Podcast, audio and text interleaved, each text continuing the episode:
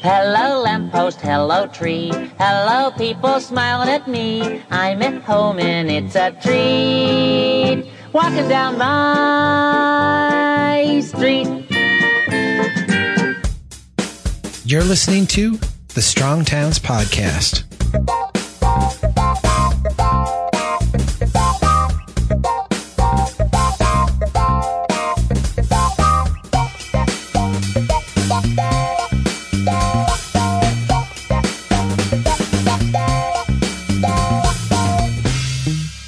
Everybody, welcome back to the Strong Towns podcast. This week we have Kevin Klinkenberg on the show. He's an architect and urban designer and a blogger. His site, kevinklinkenberg.com, says that he uses urban design to make our lives more enjoyable and to create wealth in our communities. His new book is called Why I Walk, Taking a Step in the Right Direction. Kevin is a friend of mine, a fellow CNUer, and someone I've been wanting to have on the show for a long time. So Kevin, thanks for being here. Welcome to the Strong Towns podcast. Oh, thank you very much. It's kind of fun because this is the first now set of brothers that I've had on the podcast. You, uh, you got me set up with Dean, uh, your brother a while back and him and I recorded a podcast about his book on the Mississippi River and people really enjoyed that. I mean, it was a, he's a good storyteller. He is. He really is. I've learned so much from him. He's my big brother and as a great writer and great storyteller. I know he's got a lot more in the works too. Well, let's talk about why you walk. When I saw the book title and the cover, I assumed you walk because you don't have the money to afford a car. Uh, that's the reason anybody walks, right? So, well, it goes a little deeper than that, um, as you might imagine. This is funny. It's the kind of a book that I've had in my head for several years, and finally sat down to write it about a year and a half ago. And you know, I feel like we spend so much time in our profession kind of talking to each other. Sure. And we write a lot of books and, and I'm guilty of this as much as anybody, write a lot of blog posts that really speak to each other as professionals. And I still feel like there's so much work to be done in just talking to average people about living in a walkable place, about the benefits of doing it, you know, in this country, we're so accustomed to the fact that you kind of grow up in a suburban environment, you grow up with driving, and we just kind of all assume, unless we're exposed to something else, that that's just the way it is. The idea that somebody would willfully choose to live in a walkable place for a lot of Americans, frankly, is just kind of a foreign concept. Right. And, and I wanted to sit down and write more of a personal tale that would talk about how I see the benefits and hopefully something that would be accessible to a much broader uh, population than just planning nerds and, and geeks like us. I really felt that was one of the strongest parts of the book was the fact that you made this a very personal story. This is why I walk. This is what I do. This is what it means to me. Let's go through a few of those things. You've got a whole chapter on the financial reasons for walking. And I alluded to not being able to afford a car, but you actually flip it around and say, you know, I could afford a car, but man, I save a lot of money by not being forced to uh, pump it into an automobile. yeah, and and you know the funny thing is we often think of some of the obvious ways that you can save money by not driving very much or driving a lot less you know, there's some of the things like you spend less money on gas and, and on fixing up your car, but we don't often think of sort of the accumulative benefits, the financial benefits of doing so. We understand the sort of power of compound interest when it comes to our own investments. You know, if you invest in the stock market or invest in whatever, and over time those investments really start to accumulate in impressive ways. Well, the same things happen when we save money on something like transportation. I might save, you know, a few thousand bucks a year this year because I choose to drive less. But the reality is over time that becomes exponential because then if I own a car like I do now, I don't have to replace it very often. Right. I don't have to spend as much money on maintenance. And those things year over year over year really add up. And what it exposes by doing it this way is just how much money the average person really spends on a daily basis on transportation and how much we just assume that's the way it's going to be. And it doesn't have to be that way. We can actually save tremendous amounts of money by choosing to drive a lot less and use that money in whatever way, you know, enriches our own life. You are someone who likes to travel. I love traveling. It's interesting to me when you kind of lay it out, you know, here's where I spend this extra money. I mean, I save some and I, I do some other things and I occasionally like to enjoy some nice food, but I also like to travel. And boy, I've been able to see some fantastic places in my life because, you know, I've been able to put that money to better use. In America, we have a certain standard of living is what it's called. But you've traveled enough places and seen the difference between a standard of living and a quality of life. It seems like yeah. walking is a big part of your quality of life. Would you agree with that? It's a huge part of it. Too often we just don't talk about, you know, the sense of pleasure that derives from different kinds of lifestyles. And I, I didn't want to spend much time in the book denigrating, you know, other people's choices we all have our own yeah, uh, choices to you, make in our you lives. You actually and, don't and, do. And there's a hundred factors that go into that. Yeah, yeah. But I do want to talk about, you know, when you live in a place where you can walk all the time, and not just can walk, but where walking is pleasurable, where it's beautiful, where it's a daily experience that's interesting. It's remarkable how much that just improves your own personal quality of life, in my opinion.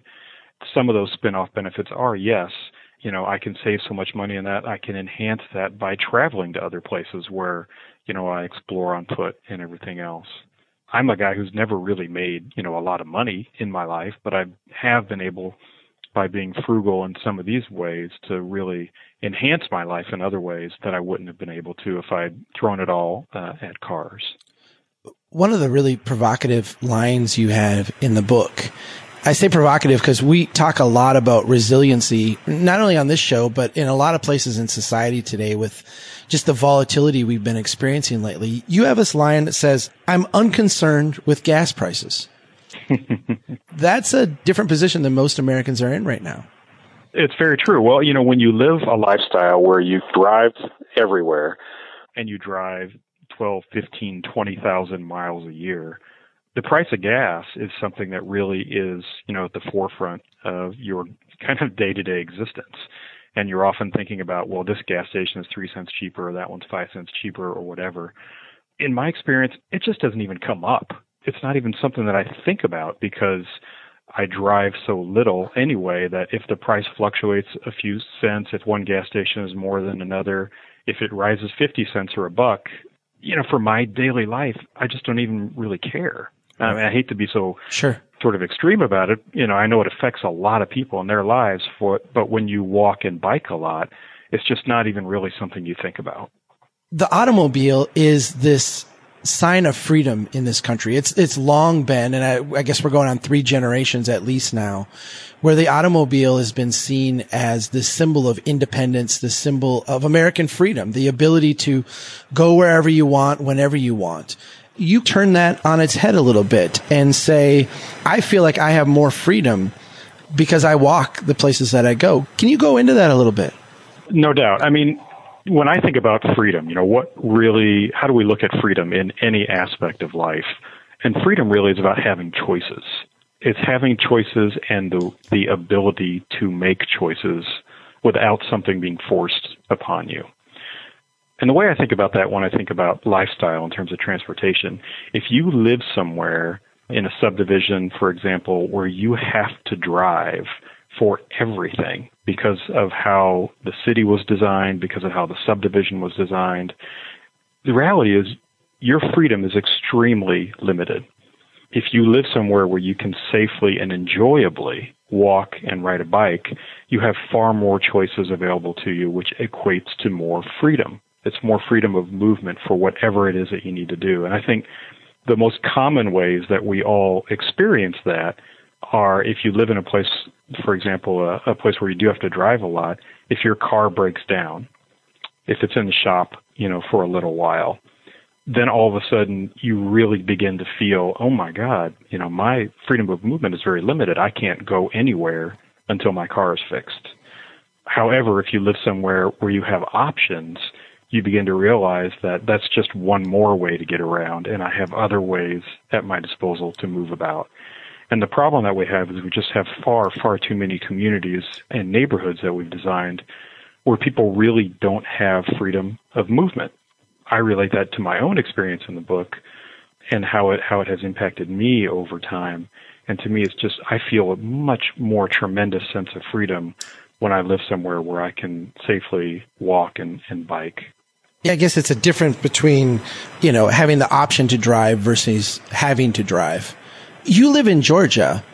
And Georgia last winter had these kind of infamous snow days. We heard stories here in Minnesota that kind of made us chuckle, but that people spending, you I know, bet. four or five hours stuck in their car, not moving and having to spend the night in their car. This seemed crazy to us, yet this was part of the reality of parts of Georgia. How did this affect you? Well, it didn't affect me at all. Down here in Savannah, we're warm enough that we didn't get the snow and the ice that Atlanta got. But interestingly enough, all the schools and everything did close down here for a couple of days on the fear that something just, would happen. oh, I was going to say, was it just like sympathy closing or solidarity? yeah, a little bit, a little bit of that. I mean, there's no doubt that what happened in Atlanta really affected a lot of people in the state and a lot of the thinking. It even had an impact on the politics of not just Atlanta politics, but statewide politics, because it's one of those things that exposes the weak links in the transportation system and the lifestyle choices that people have made over many, many years when that happened, and, and it will certainly, some version of it will happen again. We'll get ice and snow again. But when it happened, it really, uh, I think, started even more people asking questions of why is this even happening? This is absurd that people would be in such dire straits that they would be stuck essentially on the interstate as a parking lot. But that's what happens when you design a system that has very few choices where people really have to drive and then you take it a step further and there's only a handful of roads or highways that actually connect and go through over a long distance. Right, right. That was eye opening, I think, for a lot of people. You know, I have now four or five days where I really can't go out and drive yet. I need food and I have no way to get food except to get in my car and go drive, which I really don't feel safe doing. It kind of changes your whole perspective. You talk in the book about being healthy. And it's one of those things that people bring up a lot. And, you know, we hear the story of the people who drive to the gym to, you know, go on the treadmill and kind of, you know, shake your head a little bit. I want to tell you just a real brief story about one of my experiences. This was back in 2000. I went to Italy for a six week professional exchange program. Hmm. And when I got to Italy, I ate like a king. I mean, I, I love Italian pizza. I had a pizza every single day. They don't give you, you know, just a couple slices. You get a whole big pizza to yourself. We would go out to these meals that our hosts would bring us to where they'd have like seven courses and uh, you were so, it was like Thanksgiving dinner every single day with a pizza for your other meal, right? Right, right. I was there six weeks. I lost 20 pounds. And I lost 20 pounds because we never got in a car. I mean, we walked every single place that we went. Tell your story a little bit about how this has impacted you from a health standpoint and how walking has become an important part of how you stay healthy. Well, you know, I had a similar experience, Chuck, in that the first time I really began to ever think about this in a serious way was back in the summer of 93 when I was still a college student. I spent a summer abroad in Paris. And, you know, obviously we walked everywhere and we also ate, you know, we are on a student budget, but we still ate very, very well and ate a lot of food and were constantly experimenting with street food and everything else. I actually lost weight that summer, even while we were doing that. And I came home within two months or so of being home and living sort of the typical lifestyle I'd been used to. I put on 20 pounds. I began to look at this and wonder, you know, wow, what's what's really going on here? Ever since then, now I, I really just kind of chuckle whenever I read whatever the latest, you know, go-to fix is for the American diet and for the obesity problem the main difference between us and the rest of the world is simple, and that's the fact that we just don't use our bodies on a daily basis for normal activities. Most of the rest of the world walks at least twice as much as we do. And I'll tell you from eating a lot of different cuisines all over the world, there's a lot of really unhealthy cuisines out there. Sure. You know, the, the French cuisine is pretty fatty. As you know, the Italian cuisine is not exactly low carb. Right. So we have issues with our cuisine and our diet as well, but the big difference why we have struggle with obesity more than anybody else is because we just don't get out and use our bodies for normal daily activities the big thing everybody's promoting now are sort of the 10,000 steps for walking as as a benchmark for us to use. But I just like to say if you could just get out every day and just walk a mile or two, if nothing else, which really isn't very far. It seems like a lot if you're not used to it, but it's amazing how quickly that goes by. It can have remarkable benefits to just your overall feeling of, of health. I grew up on a farm and, and when we moved to the farm, the older gentleman that we bought the place from, they moved into town and lived in a, a retirement home. But it was one that was close enough where you could actually walk places. And, and this was a guy who every day would go walk around town. We would meet him for lunch and the guy, I'm not joking you, would put a centimeter of sugar on his hamburgers. And I mean, just ate the fattiest, most unhealthy diet that you could possibly imagine. And he was as skinny as a rail. And it really was not, you know, his genetics because he had a son who was very Americanized, who did not have that physique. But it was literally because he was a really, really active person, not only on the farm, but even when he moved off. I've heard people say, you know, there are very few fat people in New York. you know, That's true. And and when you go there, you can kind of witness that too. I mean, the obesity problem is not as severe in places that are really really walkable. We really make the whole discussion much more complex than it needs to be. There are some people who are genetically predisposed and who are going to have challenges their whole life, no matter what. But that's really not a big percentage of the population. For the average person, it's really just about using your body on a regular basis in some way. And I recommend walking for a lot of people because walking is, while it's certainly not intense in terms of a workout, it's, it is one of the most natural things that we are meant to do. And it's, you know, very easy on your joints. And it's something that all of us can find time to do no matter where we live. You make some mental health arguments as well. You want to talk about that? Because I found that to be really novel and also quite valid. You know, it's just kind of funny. And again, I would talk about this more from a personal standpoint, but I'll tell you, I think there are so many of us who can relate to this. We just don't often think about it in a certain way. But if I have something that's just kind of clogging up the brain a little bit, there's nothing better for me than getting out and stretching my legs and walking around for a little bit just that act of getting out and walking around seems to get the juices flowing and help me clear my head. From another standpoint, there's just something really fantastic about living someplace where walking is enjoyable and beautiful and you really get to you know stop and smell the roses and experience life at a slower pace that has a tremendous calming effect i think on your mind and for me personally I know that that's something that I really enjoy about just getting out and walking and why I will walk somewhere that takes 15 minutes more readily if it's a beautiful walk than than get in the car and drive for 10 or 15 minutes. If you've ever heard a curbside chat, one of the early versions of it, I would talk about my daughter and the neighbor girl across the street and how the two of them met at kindergarten and then found out they were neighbors. That doesn't happen in a walkable place or in a place where people are dedicated to walking, does it? Not so much. It's pretty hard to avoid, you know, knowing who your neighbors are. Now, one of the things that we can talk about is you actually have more choice in this respect again. You can certainly live in a walkable city and choose to be a hermit and choose to not engage with your neighbors if you don't want to. But obviously, it's going to be much easier to engage with people if you want to.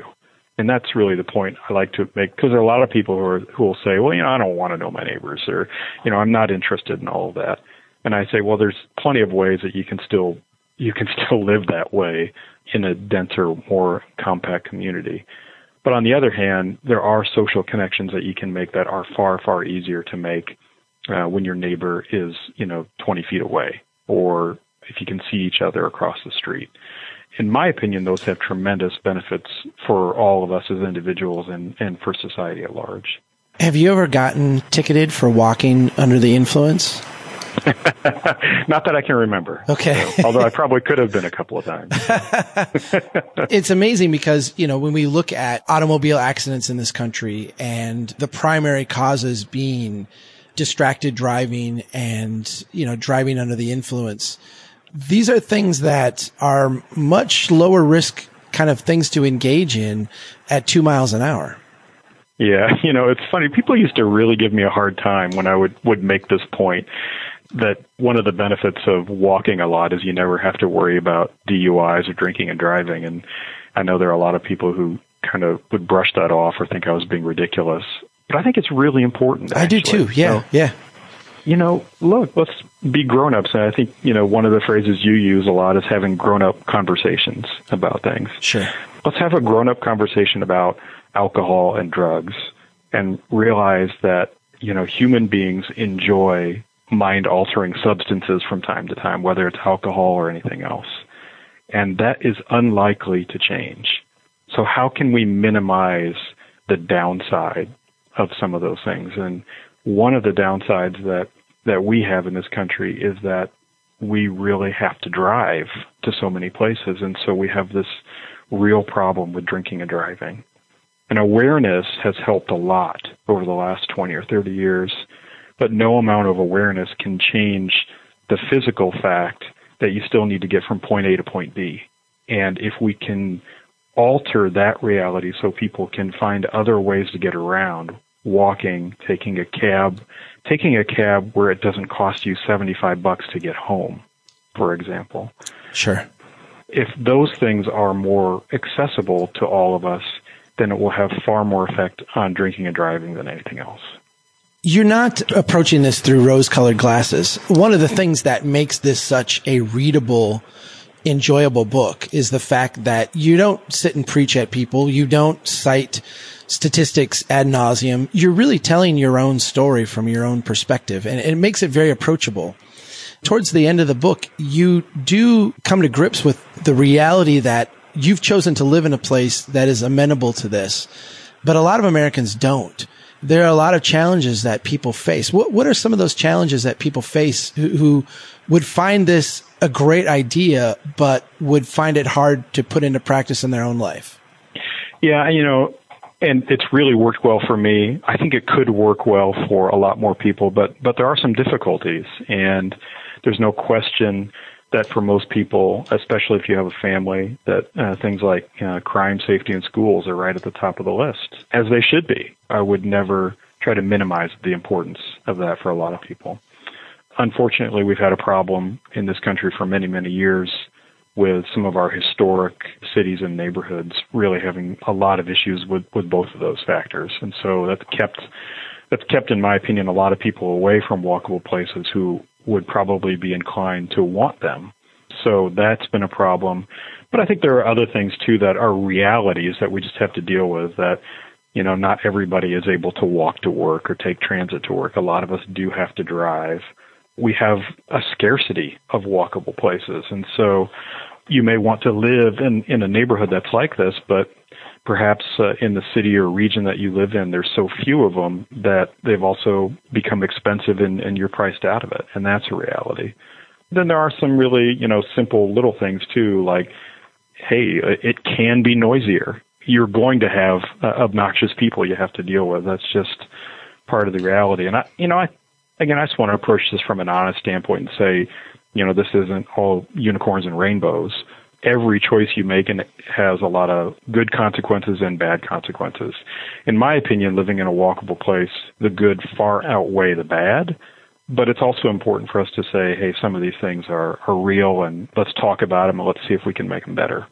Do you see the dialogue in this country changing? Do you see more people asking for this kind of thing and public policy actually responding to that?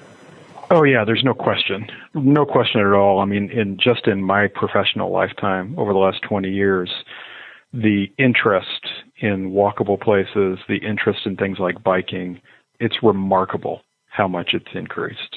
absolutely remarkable across all segments of society. I still think we're very much in the early years of this kind of reawakening, and I think it's I think it's really part of a deeper sort of cultural reawakening. There's no question it's it's gotten far more popular, and I think in the future, for very many reasons, we're going to see this continue on that path. I'm also of the opinion there are a lot of people who live a car-oriented life who are very happy with it and are going to stick with that for the rest of their life, assuming, you know, financially they're able to do so because that's what they enjoy. We'll have some fairly large percentage of people who live that way for, for all of our lifetimes. But what I'm really encouraged by is just how many people are looking around and saying, you know, walking and biking, these things are actually really fun. You know, this is really a pretty great way to live. I want to figure out how to live this way all the time not only do I just enjoy your writing and the way that you approach things, but from a very selfish standpoint, one of the things I really liked about this book were that you had all my friends in there too. I mean, you, you had these really nice excerpts from people that I admire and respect. I mean, you had Mike Lydon in there, you had Eliza uh-huh. Harris in there, Kristen Jeffers was in there, Lee Sobel, and these people all had their own kind of little story to tell that augmented yours. How'd you pull that one off? you know, honestly, it's my favorite part of the book. Yeah. And it was the favorite part of writing it. As I started going through this book, and I have a couple of people who I bounce ideas off routinely, and I started talking about it, and we thought, you know, this could be really interesting if other people were making a contribution as well. So this became a book that was really more than just about me, but an examination of why a lot of other people are making this particular choice. And I just feel like a lot of times we talk so much to each other in professional language, and we don't often talk to the public or to each other in personal language enough. You know, why this has been great for me. What's my story? And I think a lot of people are interested in those personal stories. And so I reached out to about a dozen people and nearly all of them responded immediately that they, they were happy to do it. And and I wanted to have a really nice kind of cross section of you know people all all over the country, people in different stages of their life, to show that this was not just a young person's thing, it's not just a white person's thing, you know, it's not just a single thing, and really that this cuts across all of humanity. And boy, the stories are really great. There's some really entertaining, and I, I was just blown away by how well written each of those stories were by way of an endorsement, I read a ton of books. Very few do I share with my wife. My wife is a news reporter, very intelligent person, but she is not a policy wonk in the realm that we are. I got this book for my wife and I'm going to give her a copy for her birthday coming up. I think she's really going to enjoy it. I think it's going to, you know, be right in that spot where she enjoys reading.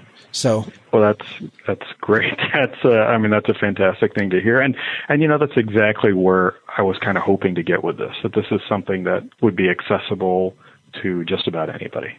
The last couple things I want to just acknowledge that you've had some life changes recently. Congratulations on first of all getting married. Well, and thank you very much. You've got a new job now too. Do you want to talk about that just for a minute? Yeah, sure. Uh, I was hired recently to be the executive director of an agency here, here in Savannah that's called the Savannah Development and Renewal Authority. Something I'm really excited about. You know, I've been a planning and design consultant for about 20 years now and have really loved it and loved the opportunity of working with so many great people all over the country. This to me was something that I'd been thinking about for years, which was really how to have an opportunity to be more on the development and client side of the table so that I can go from simply designing and planning things to actually implementing. This authority is one that is really responsible for the development and redevelopment for uh, what we call greater downtown Savannah. And that includes the downtown itself, which is a very, very successful and thriving downtown and, and a very famous historic district. But beyond that, a lot of areas on the periphery of downtown that are not experiencing that same success.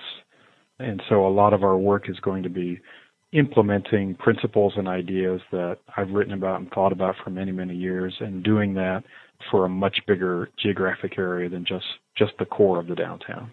I know you've had a lot on your plate and with the book coming out and all the, all the life changes. Tell me you're going to be back to blogging on a regular basis though. I know you've taken a little bit of time off.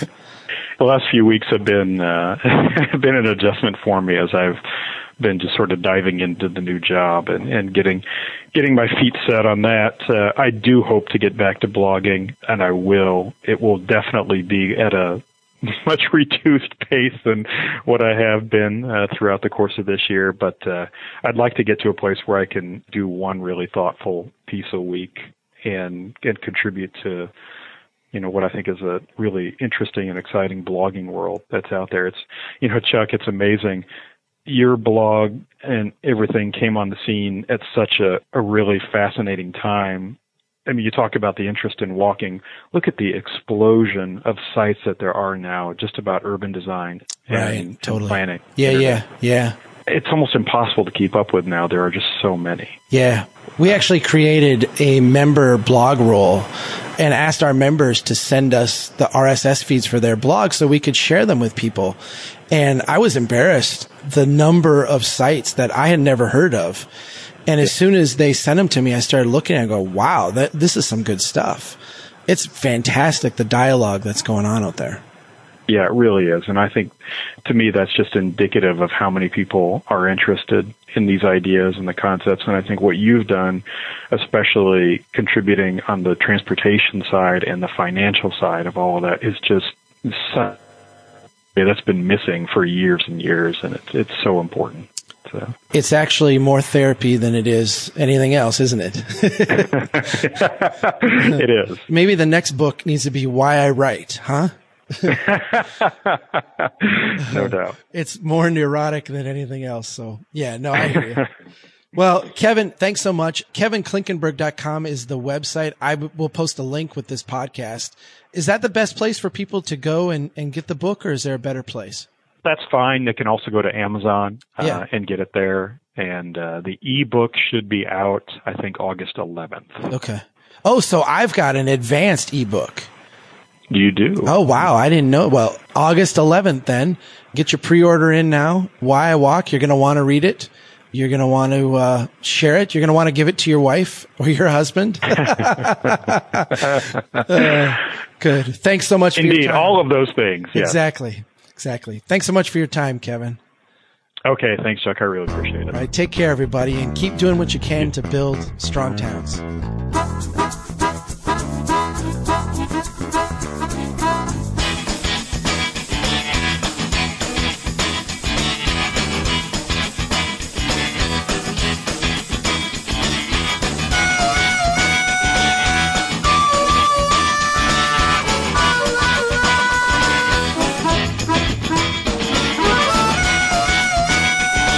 They know that America's one big pothole right now.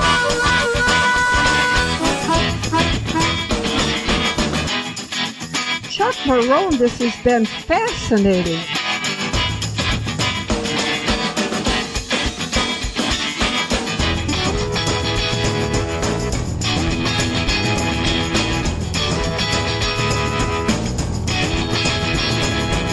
The United Nations Earth Summit Agenda 21. Yeah.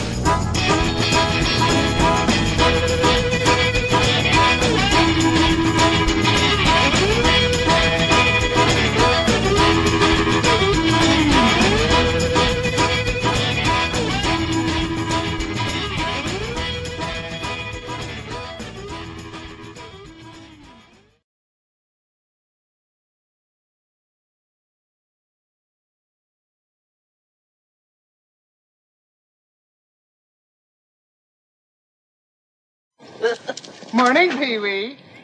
Look, Francis. Today is my birthday, and my father said I can have anything I want. Good for you and your father. So, guess what I want? A new brain. No, your bike. oh, what's so funny, Pee Wee? It's not for sale. Francis. My father says everything's negotiable. Pee wee. I wouldn't sell my bike for all the money in the world. Not for a hundred billion million trillion dollars. Then you're crazy. I know you are, but what am I?